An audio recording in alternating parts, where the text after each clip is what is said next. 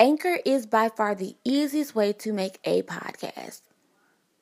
It gives you everything you need in one place for free. How cool is that? And then you can use it right from your phone, your iPad, your tablet. Download the app, record your podcast, and that's it. And there are so many creative tools that you can use to make your podcast amazing. You can import music, you can edit and re record as often as you like to your perfection. You don't have to worry about your podcast being distributed because they take care of that for you. They make sure your podcast is visible on Spotify, Apple, Google, and the list goes on. And then you can easily, easily make money with no mem- minimum listenership. If I were you, I would advise you to use Anchor. Good afternoon, everybody. How y'all doing? It's your girl KDC back again. Today we're going to talk about once you get what you claim you want, is that it? Once you get what you claim you want, is that it? Well, first of all, what does it mean? What is the definition of to claim something? When you're claiming something, the definition, first of all, is a transitive verb, meaning that something has to happen in order for the action of the verb to take place. But to claim something is defined as to ask for, especially as a right. Before you claim it, him, her, them, in some form of fashion, you hear or see whatever it is that you're claiming.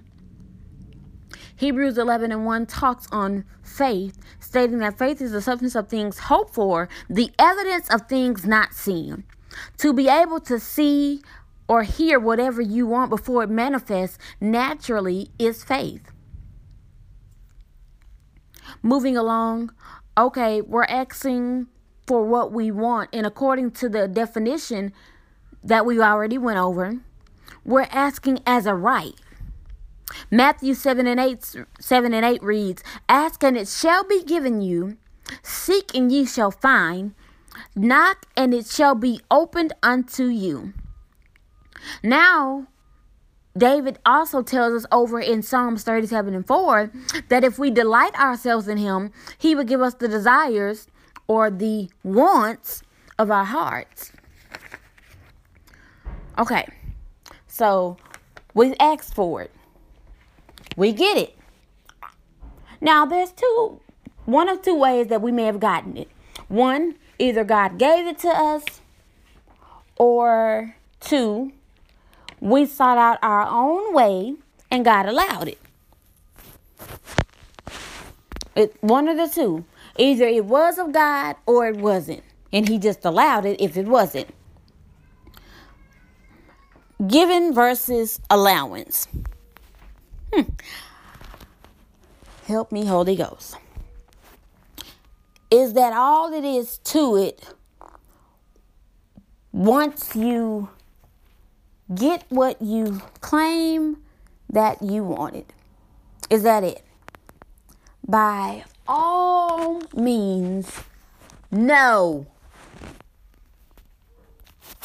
We have to live and function every day thereafter we've gotten what we wanted. Now, of course, when we want and receive the things of God, it's easy to live life, you know, laugh, joke, and smile. But what about when it's not of God, but He allowed it? Okay, well, let's look at Abraham and Sarah. Over in Genesis 16 1 through 4, when Sarah went and got Hagar because she couldn't bear Abraham a son, and she told Hagar to give him a son. And in verse 29, in chapter 21, 9 through 11, we see the results of Sarah's allowance, but not her given grant. Sarah started out, you know, of course, barren. And although God had spoken and promised that she would bear him a son, that which she did over in Genesis 21 and 2, she grew impatient. Like a lot, a lot of us, we grow impatient. We hear, we see, and we know what God has said to us, but we get impatient. We want it right then and now. But in chapter 21, verses 9 through 11, after she had bore Isaac, she then wanted Abraham to get rid of Ishmael. Soon as what God promises has been manifested, then we want to go back and try to clean up our mess. Doesn't work like that. It put Abraham in a very uncomfortable position. To have to kill one and one lives. All because we wanted what we wanted that wasn't what God said, but because He allowed it. Okay.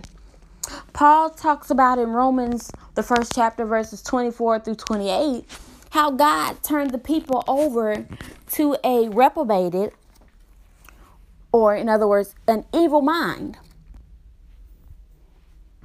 Galatians 6 and 8 talks about when you instill your wants or your flesh over God's will, it'll always end up in destruction. Every time it will end up just the opposite of what you want how you thought things were going to play out.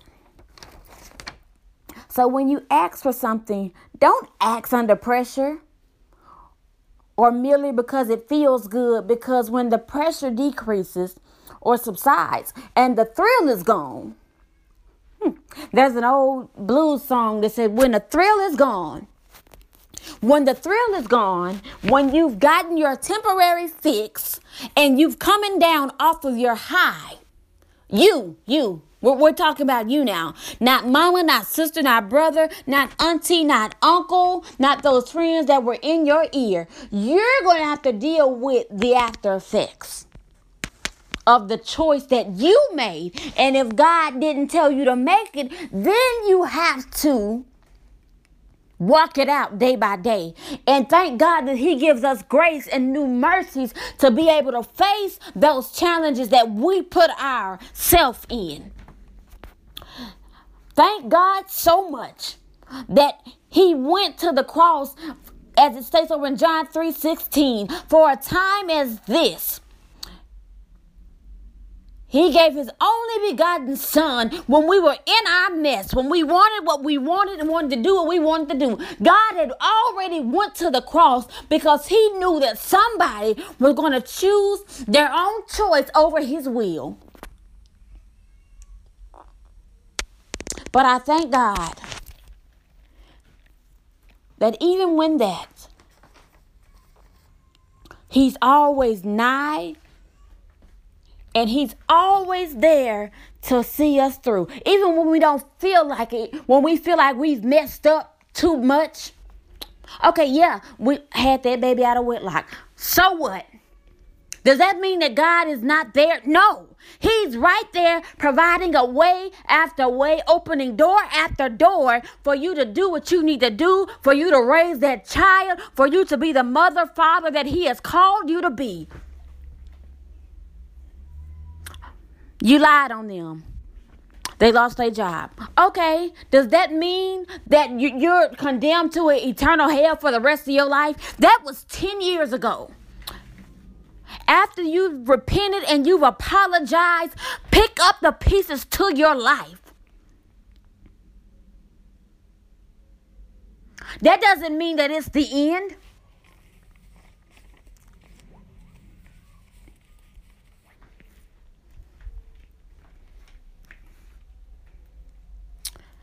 After you get what you claim you wanted, is that it?